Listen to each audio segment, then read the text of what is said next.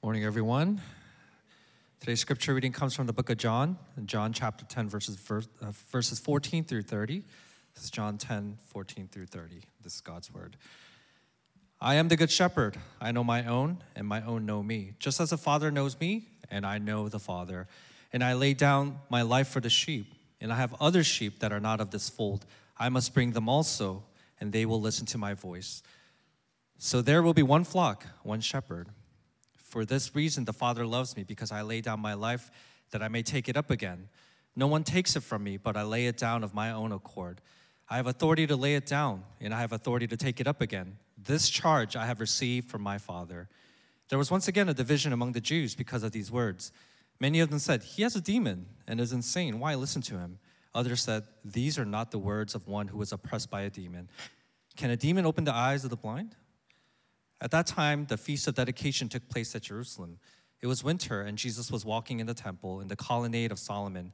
So the Jews gathered around him and said to him, "How long will you keep us in suspense? If you are the Christ, tell us plainly." Jesus answered them, "I told you, and you did not believe. The works that I do in my Father's name bear witness about me, but you do not believe because you are not among my sheep. My sheep hear my voice, and I know them, and they follow me. I give them eternal life, and they will never perish, and no one will snatch them out of my hand. My Father, who has given them to me, is greater than all, and no one is able to snatch them out of the Father's hand. I and the Father are one." The grass withers, the flowers fade, but the word of our God stands forever.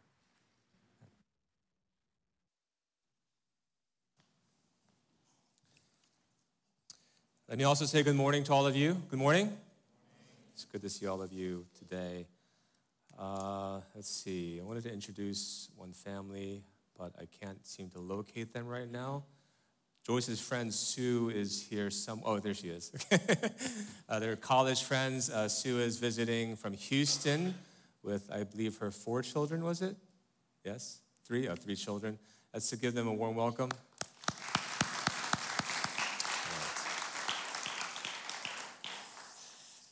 Okay, so we are continuing with our TULIP series today, and uh, like I said last Sunday, I was going to bring some tulips for us to enjoy. So here they are. Hope it brightens your day. I know they kind of look wilted, but uh, they're from Trader Joe's. They're fresh, I guarantee it.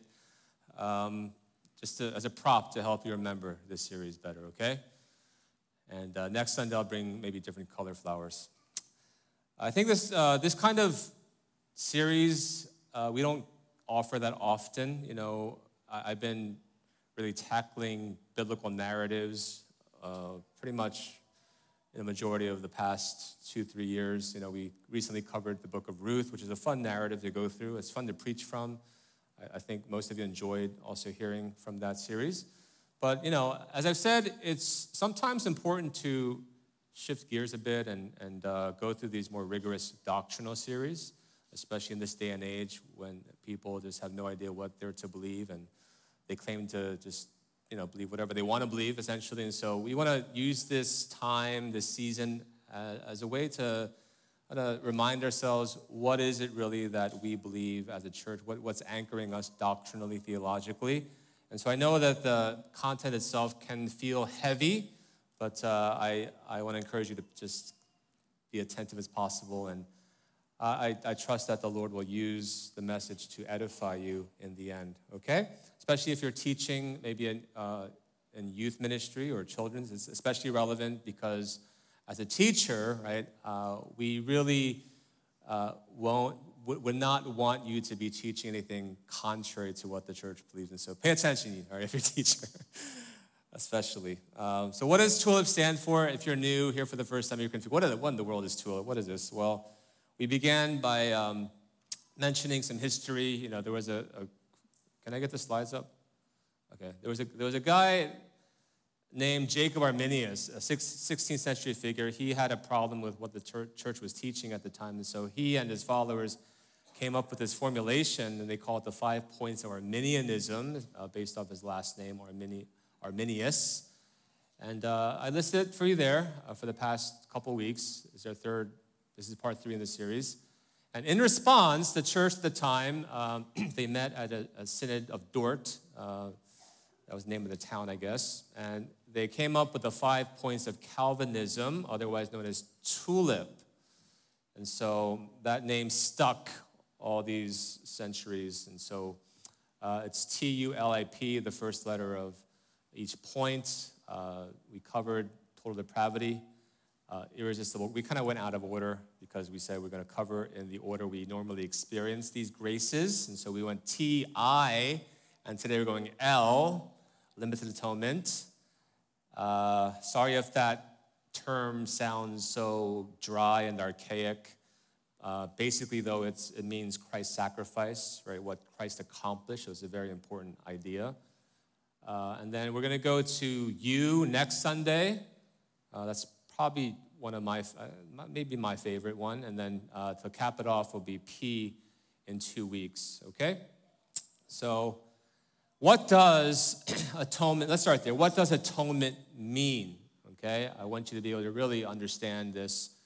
Atonement basically refers to Christ's work of reconciling God and man, okay? Because the biblical story tells us that because of sin, there's this massive chasm that was created between God and man, right? We, we can't, we could not, in our own ability, overcome this chasm. There's a wide gap, there's a division, right? We are enemies, we're God's enemies, and so there has had to be something that was initiated by God, right, to reunite us to God, right? And so Christ was sent in order to reconcile us to God through his grace, through his work on the cross. And so that's what atonement refers to.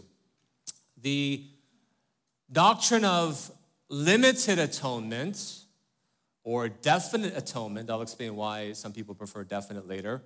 Uh, this doctrine addresses the question, for whom did Christ actually die? Right? For whom did Christ die? Right? Let that sink in. Let that question sink in. Have you ever asked that question? For whom did Christ actually die? Okay. Did Christ die for everyone in the exact same way, or did he primarily die to save his chosen people? Right, the Bible uses the terms God's elect. Uh, John used the language of God's sheep. Okay, the passage was just read for you. All right, these are interchangeable. Sheep, elect, God's chosen. Um, another, like I said, of questions we could ask. And I, I listed it there so you can differentiate between the Arminian and Reformed view. The Reformed view is what we believe, in case you're new. Was Christ's sacrifice on the cross merely an attempt to save everyone? All right, that's the Arminian view. That's the, that's probably the more popular view in our day, okay? Or was it an actual success in saving God's people from their sins, right? Did, actually, did Jesus actually accomplish what he went out, what he, what he went out to, to accomplish, right? Uh, did he achieve what he wanted to achieve? That's the Reformed view. We, we say yes to that. Now, out of all the five points, uh, this L, right, this third point, is for many the most difficult point to accept because it directly goes against the popular idea that God loves everyone in the exact same way. I mean, we live in such a, you know, egalitarian world where everyone wants to kind of flatten everything and say we're all equal in every sense with no no difference whatsoever. And so they, they treat this doctrine the same way. Um, many people believe that the Bible speaks of everyone in the world as God's children. And so when they hear that Jesus primarily died for his chosen people, uh, that just doesn't sit well, right, in the hearts of many.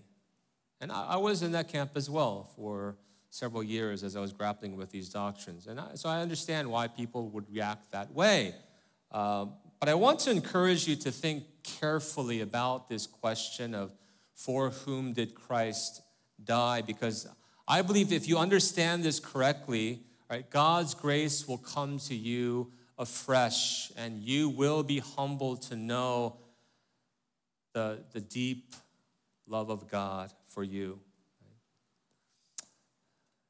You will look at grace and, and truly you'll be able to sing what amazing grace this is, maybe for the first time, okay? Uh, before we look at specific Bible passages, uh, let me offer you a reason why this third point is named the way it is and why people really actually don't like the way it's named, right? Now, remember that TULIP was a response to the five points of Arminianism, okay? And here was the original article that was drafted by the Arminians under Unlimited Atonement. This is what they stated, right? So I know that everyone wants to just kind of chill at the park and eat hot dogs and hamburgers, but I don't want to rush this, okay? So I'm sorry. I can't, I cannot rush this. I got to go a little slow, actually. So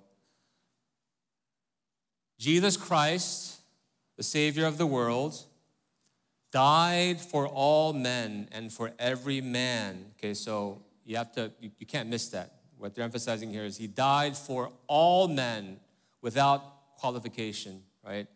All men for every man, okay, every person, so that he has attained for them all by his death on the cross, redemption and the forgiveness of sins. Right? No exceptions. Every man, all people. Yet that no one actually enjoys this forgiveness of sins except the believer. That's how they stated this article, right? And they base it off of John three sixteen and First John two, uh, verse two. I'll, I'll just read those for us. It's very popular, John three sixteen passage. Right? For God so loved the world that he gave his only begotten Son, that whoever believes in him should not perish but have everlasting life. Okay, so... Uh, You know, we we we we would argue. Uh, I think Piper argues that there there is a general love that that God extends to the world, but also some people would take this world. Let's actually take First John for instance, because there's a language of world that can be, you know, defined differently depending on the context, right? I hope you can see that.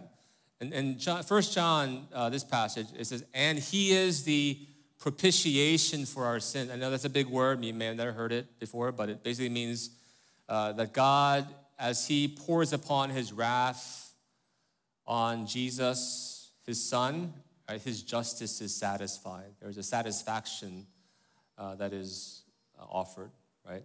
Um, that's propitiation. So he is, Jesus is a propitiation for our sins, and not for ours only, but also for the sins of the whole world. Okay, now the Arminians interpret the world here to mean every single person in the world, but I'm arguing that it need not be taken that way, right? You can take this to simply mean like every nation, tongue, tribe, like in a general sense, every people group, right? Uh, so not every single individual, but every, you know, every every tribe, nation, tongue. Like, in other words, the gospel does not only extend to the Jews, but also now to the Gentiles, and so it's offered to all people in that sense.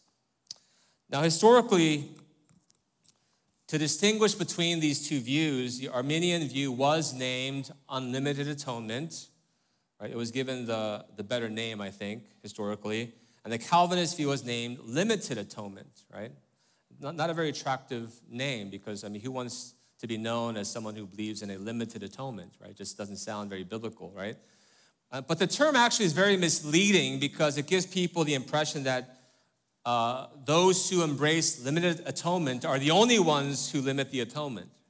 the, the truth of the matter is that both sides, whether you're an Arminian or a, a Calvinist, we, we both, whoever you are, we both limit the atonement in some way. Let me explain, right? The Arminians, they actually limit the power of the atonement.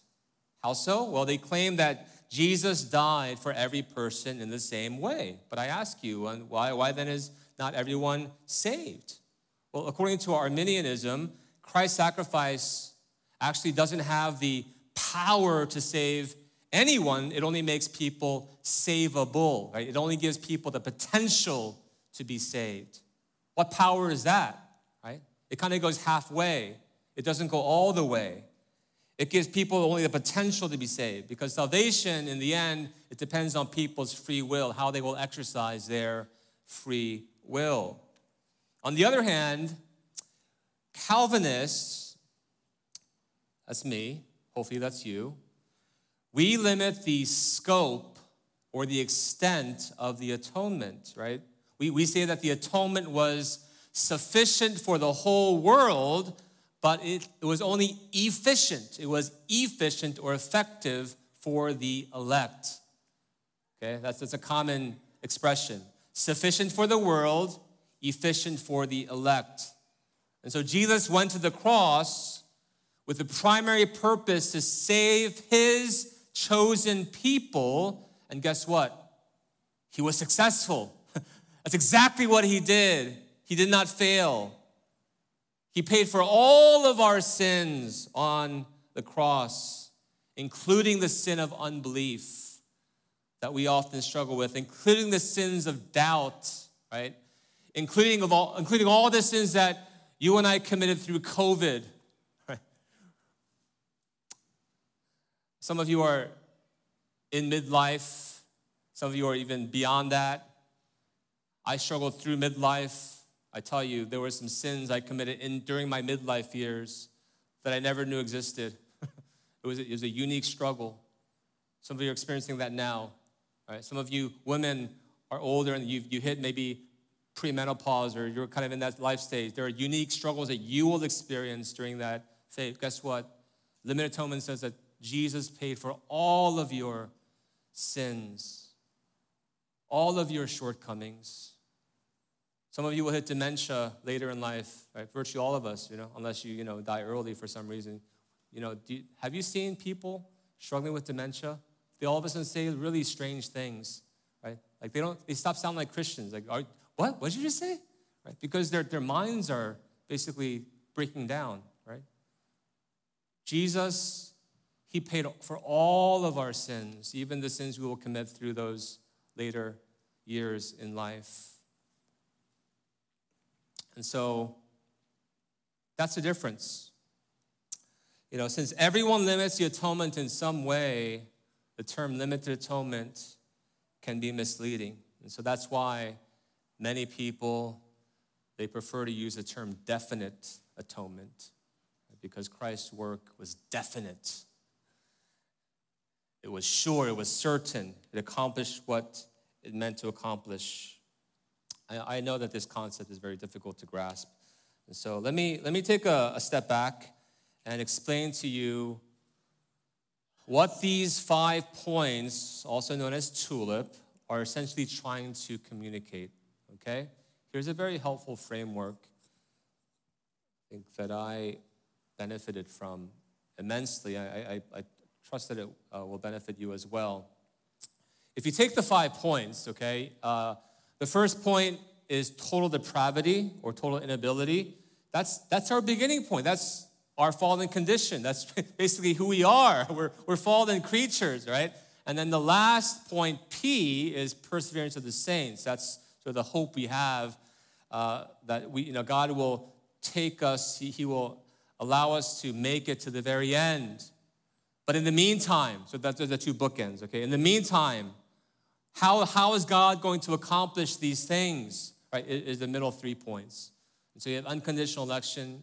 And what, what I want you to notice here is that there's a Trinitarian harmony, okay? So Father, Son, and the Holy Spirit are collectively at work. They're not competing against each other, right? There's only one will of God, and they are basically supporting one another in this effort to save a distinct people for themselves. What does the Father do? Well, he elects. The Father, he chooses a people for himself before the foundation of the world was laid. And then what does Jesus do? What, did, what does the Son do? Right, it's like a tag team almost, right? Think of a, a relay race, uh, if that helps. What this, the, the Son, he lays down his life and atones for the sins of his people, of not every single person in the world equally, but the, the people whom he was, that, that he received from his Father, right? As, as John ten tells us. And what does the Holy Spirit do in response? Right? Uh, well, the Holy Spirit softens the hardened heart of the sinner, as we saw last week, and he applies God's, he applies God's saving grace to us, so that we may be counted as righteous, and that we may make it to the end. So you have this harmony, perfect harmony, not, not this tension or disconnectedness. Uh, the Son doesn't respond to the Father saying, well, actually, Father, I wanted to save other people, not the people that you've given to me, right? The Son didn't have his own, own will or own mind. No, the Son said, I submit to you the Father's will. I will save the people you've given to me. Right? So I will go to the cross for them. Right? That's the language of Scripture. And so let me direct you to some uh, specific passages that essentially highlight these principles, starting from the Father's will. Okay, what is the Father's purpose for his people? Ephesians one, very helpful text. Blessed be the God and Father of our Lord Jesus Christ, who has blessed us in Christ with every spiritual blessing in the heavenly places. Just, can you let those words sink in? How, how would it be possible for any of us to take the word us and, you know, blessed us to mean every single person in the world? You know, if every single person was blessed in this way with every spiritual blessing in the heavenly places, then why in the world aren't they all saved? This is talking about a distinct group of people, brothers and sisters. Even as he chose us in him, before the foundation of the world, that we should be holy and blameless before him. Okay, I listed a couple of questions underneath. Just think about those. Think about those questions. Okay? And so what does, what does the Father uh, expect the Son to do, right? As, as the Son is sent into the world, John chapter six, verse thirty-eight and thirty-nine, for I have come down from heaven, here's Jesus speaking, not to do my own will, but the will of him who sent me, right?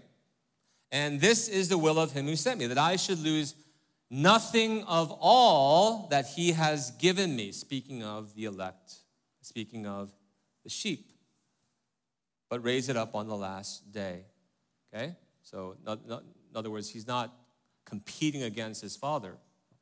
John ten, verse fifteen and sixteen. I am the good shepherd.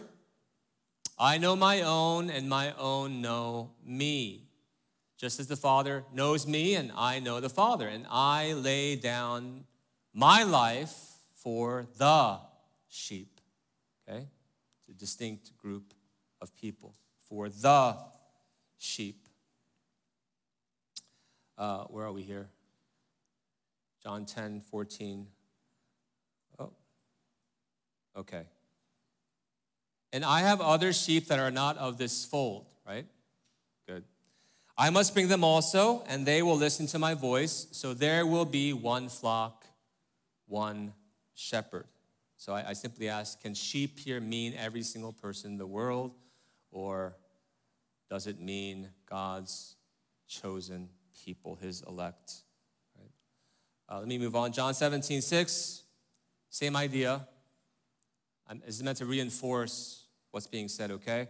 I have manifested your name to the people whom you gave me out of the world. Yours they were, and you gave them to me, and they have kept your word, okay? And then John seventeen, nine, I'm praying for them. Not, not every single person. I'm praying for them. I'm not praying for the world, you see, I'm, but for those whom you have given me, for they are yours. In John seventeen, twenty-four, Father, I desire that they also whom you have given me may be with me where I am, to see my glory that you have given me, because you loved me before the foundation of the world. So let me go with that later. Are you, are you reading this? Are you thinking about this? I mean, you see this?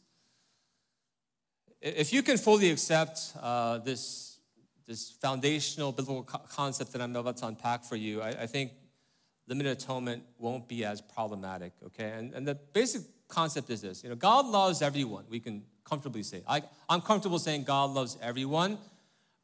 However, however, he, as God, He loves his chosen people, his sheep, his bride, with a special kind of love. It's a deeper love. Okay? It's a covenantal love. And, and you should not think that this diminishes God's love or cheapens God's love in any way, because it's actually meant to intensify his love. I mean, you think about this. Does my love for Joyce cheapen, become cheapened, or does it intensify if I say, you know what, I love my wife Joyce more than any other woman in the world? Yeah. Anybody have a problem with that? Do you think anyone would have a problem if you said that about your wife? But what if I said the exact opposite, right? As I looked into her eyes after spending a lovely evening together. You know, yabol. We use yabol, actually, okay? I'm not sure if you do, but term of endearment in Korean. Yabol, you know. I love you so much, so, so much. But you know what? I love other women exactly the way I love you, you know? You know, what do you think about that? Do you think that would be, like, really loving of me? My marriage will be in jeopardy, church. Would it be wrong for me to say that I love my kids more than I love you or your kids? Would any of you, you know, throw a red flag and say, that's a violation. You can't, you can't think that way, Pastor. Okay? But I love my kids with a special kind of love. Right? I would expect you to do the same for your kids. If, I'm sorry, if I saw any any one of you drowning next to one of my kids, guess who I'm saving first? Right?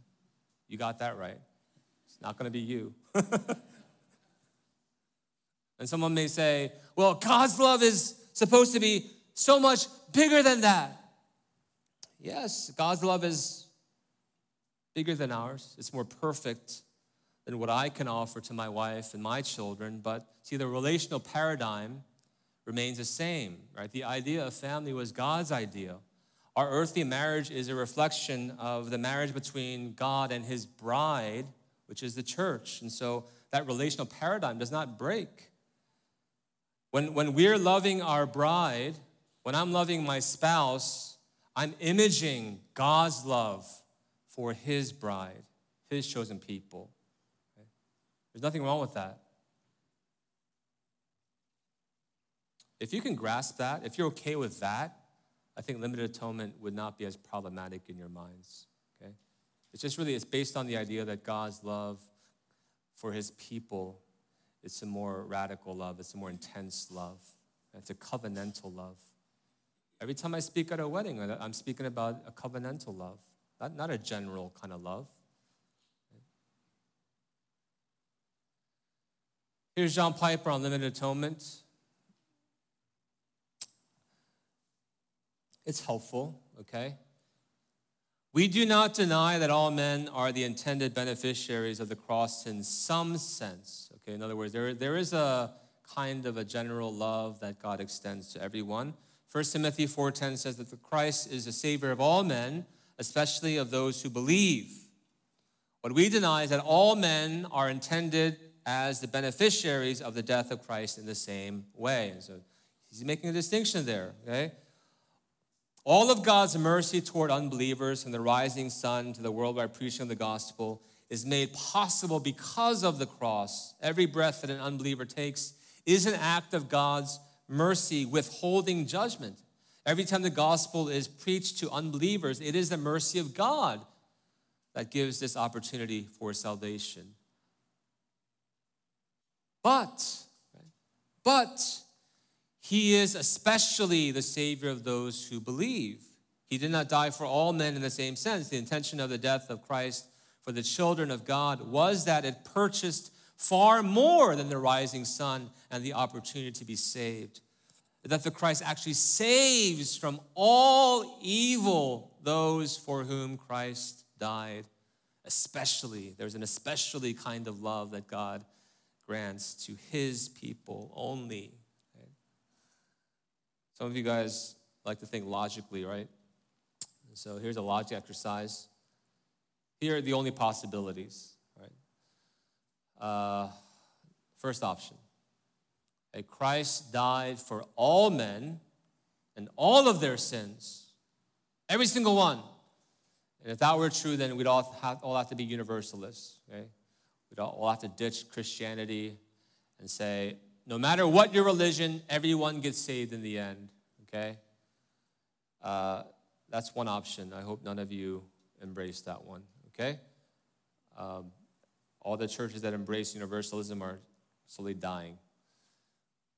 Second option, Christ died for all men and some of their sins. Because, like I said earlier, he kind of makes us, allows us to go halfway, carries us by his grace halfway, but the rest of the way, it's really up to our how we exercise our free will, okay? And so this is Arminianism. And there are different variations of this, I get it, okay? But I can't complicate things too much, okay, on a Sunday. Option three is a variation. Christ died for some men and some of their sins, right? That's not very common, no one really believes that. Last option, and this is the only other option, is what we believe, I hope. Christ died for all of the sins of some men, okay? Including all of your midlife sins and all of your late life dementia sins and everything in between, right? That is limited atonement, okay? Or definite atonement. Okay? He truly purchased your redemption. Let's see, some notable quotes. For the Calvinists, that's not a bad word, by the way, okay? Um, sometimes I meet people say, oh, you're you're one of those Calvinists, aren't you? I say, yeah, I'm Calvinist. It's cool. Okay. No, no problem with that. People try to use that term derogatively. Uh, I want you to be confident in what you believe, brothers and sisters, right? Don't be ashamed of believing in the doctrine of grace. For the Calvinists, the atonement is like a narrow bridge which goes all the way across the stream. Okay, for the Arminian, it is like a great wide bridge which goes only halfway across. Okay? Question for you, does the Arminian view sound like good news? Does it offer you comfort? Does it, does it give you hope, right, to know that, that you, you could actually, if you have a bad day, okay, maybe, maybe, some, maybe there's this, some chemical imbalance that happens in your life later on, okay? Uh, maybe some, some like physiological thing going on. Maybe you're like falling into deep depression. Right? Can you really count on yourself to pull you through to the very end of life? Don't you realize how fragile we are as people?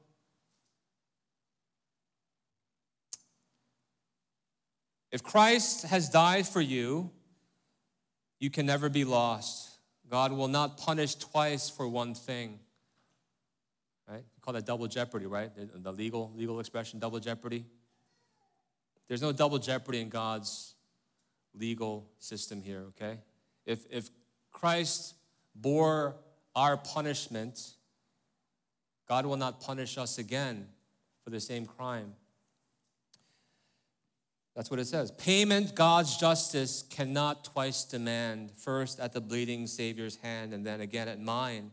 How can God be just if he punished Christ, the substitute, and then man himself afterwards? One last quote, and then I'll close with some practical application, okay? This is also very helpful. Michael Horton, when he was a young, I think in his twenties,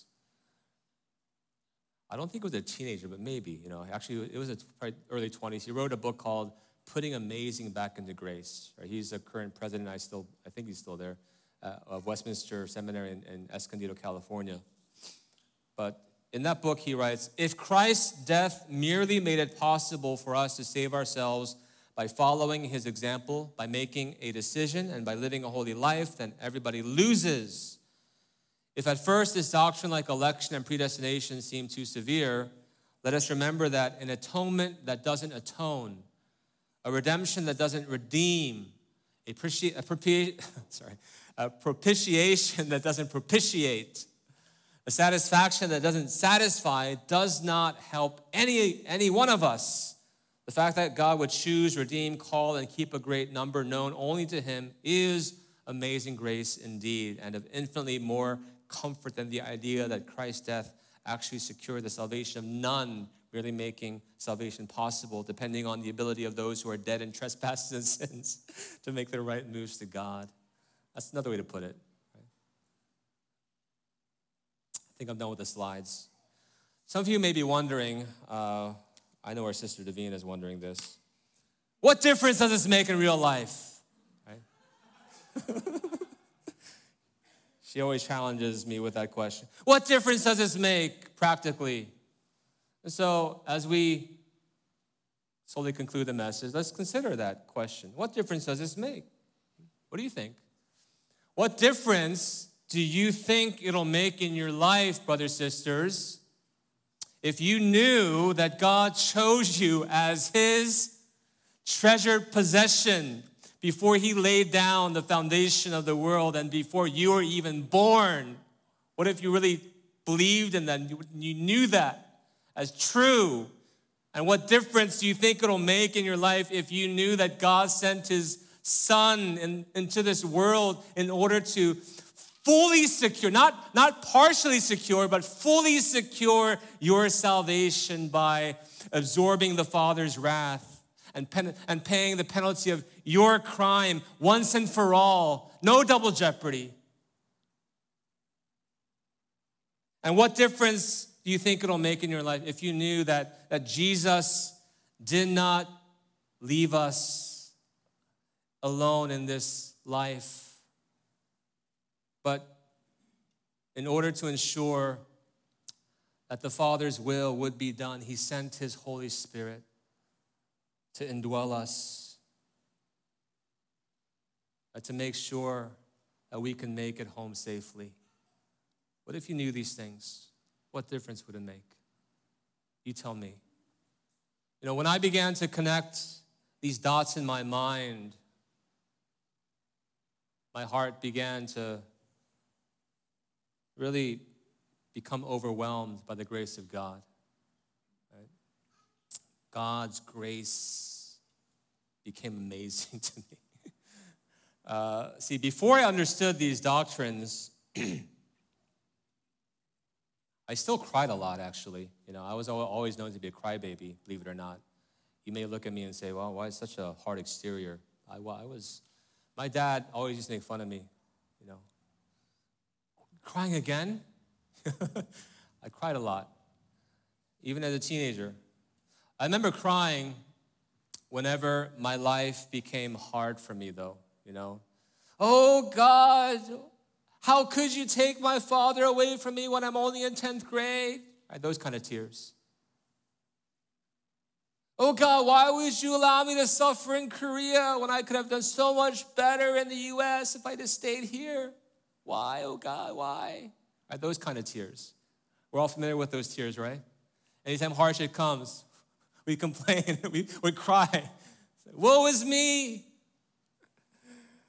I mean, th- those were the reasons for my tears prior to coming to know these amazing truths about God's grace. I had a pretty high view of me. Here's me, and then here was God. God was meant to serve me. Like that was up here. And if he didn't serve me, I became like all disgruntled, disappointed, angry. But after I was exposed to the doctrine of grace, I began to grieve really for the first time over my own fallen condition. And the nature of my tears changed, right? I, I shed tears over why, why in the world would God bother with me? Why would he choose me when, I, when I'm so undeserving? So, brothers, sisters, one, one big reason why we're going through this series is because I, I believe that truth matters. Okay? Truth matters, Davina. I, I believe your view of God will shape the way you live out your life before God and others. Your, your worldview will change. the way you view everything in life will gradually change. I'm not saying it happens immediately, because we're kind of slow, right? But eventually you'll connect the dots to become just a, a more, a wiser Christian, okay? I mean, let me give you one practical example. Uh, you know, I, I'm fully convinced that one of the main reasons why so many people in our day are so beholden, are so beholden to the idea of giving more power to the government or to these big corporations or even to these big mega churches. Right? And I hope you know by now that I'm I'm I'm really,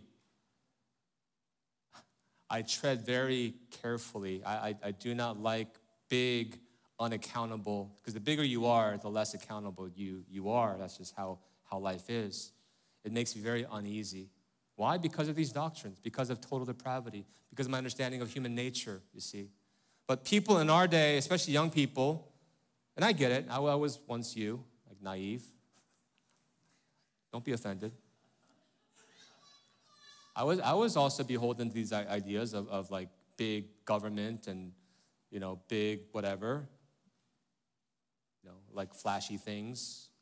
Uh, if we can just give these good people enough power, maybe a little more power, okay, they need a little more, a little more power, then they, they can bring about the greatest good in society. It's naive. The season of COVID revealed to me what most people really believe, right? I mean, you can kind of tell what people fear the most. God was like somewhere down here. Man was somewhere up here. They fear man far much more than they fear God. COVID revealed that more to me. And as, as a shepherd of God's church,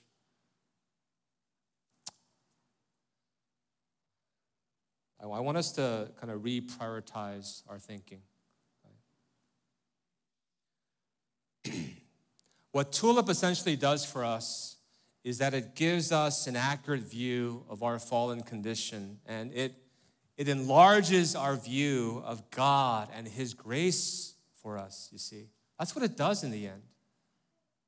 It doesn't leave you with a small vision of God and His grace. It, it enlarges it for you.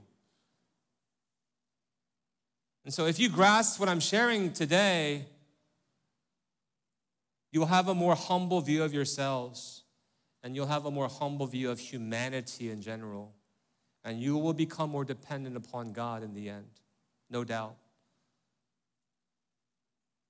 Also think about this. If your view of God and His grace in your life is much bigger than it was before, do you think that you will be someone who is more easily shaken by the trials of this world and fearful of what man can do to you? Or do you think that you'll be able to live more like Daniel in Babylon and Esther in Persia and the Apostle Paul in Rome? What do you think will happen if you had a greater view of God and His grace? It'll be the latter, brothers and sisters. You will be able to live more courageously, and you'll be able to place your trust and hope in God in the face of adversity more and more. So these doctrines are meant to shape your hearts and minds. And I tell you, it'll make you more attractive. It'll make you a more attractive person and a more God-honoring person in the end. Having a bigger view of God's grace will also help you to become more gracious in all of your relationships. It'll make you a more patient and grace-filled spouse, parent, and friend, because how can you treat others poorly without grace when you know that apart from God's grace, you yourself, you're nothing. You're absolutely nothing apart from God's grace. If that's your reality and your belief, how, how, how can you turn to others and treat them poorly without any grace? How can you be so judgmental when you yourself, you know, you're a product of God's grace from beginning to end? So these doctrines will affect everything in your life. I myself would not be able to preach or share the gospel with the conviction I do if I believe that what Jesus accomplished on the cross was merely meant to give us a chance to be saved. How can I be a preacher with that kind of belief? In my twenties, maybe I could have spoken with some conviction when I had a more optimistic view of humanity, but not now. Not now, after struggling through my own midlife woes, after seeing so much brokenness in people throughout my thirties and forties. People are so fragile and weak. And if you don't believe that yet, I hope you come to that realization soon, because unless you do, you will not be able to experience the depth of God's grace for you in this life. We are nothing apart from the grace of God. And so as we embrace these realities, may God be glorified and honored. And as we rest upon his power and strength, may we, may our hearts find great comfort and peace. Amen? Amen? Amen. Let's pray together. Dear Heavenly Father, we thank you for sending your one and only Son to suffer and die a criminal's death on our behalf. Surely your love is extended to all people, for you bear patiently with all of humanity and show kindness to all, regardless of who they may be. But there is no doubt that you extend your special covenant love to the people you have specifically chosen before any of them were even born, to show us that your act of choosing was not based on human effort or human will, but solely based on your sovereign pleasure and divine will. So as we think of these things, may we be humbled. As parents love and treasure their children, as a husband loves and adorns her bride, so you love and freely lavish your grace upon your people. Therefore, we are truly blessed. We thank you for such amazing grace. And it's in Jesus' name we pray. Amen.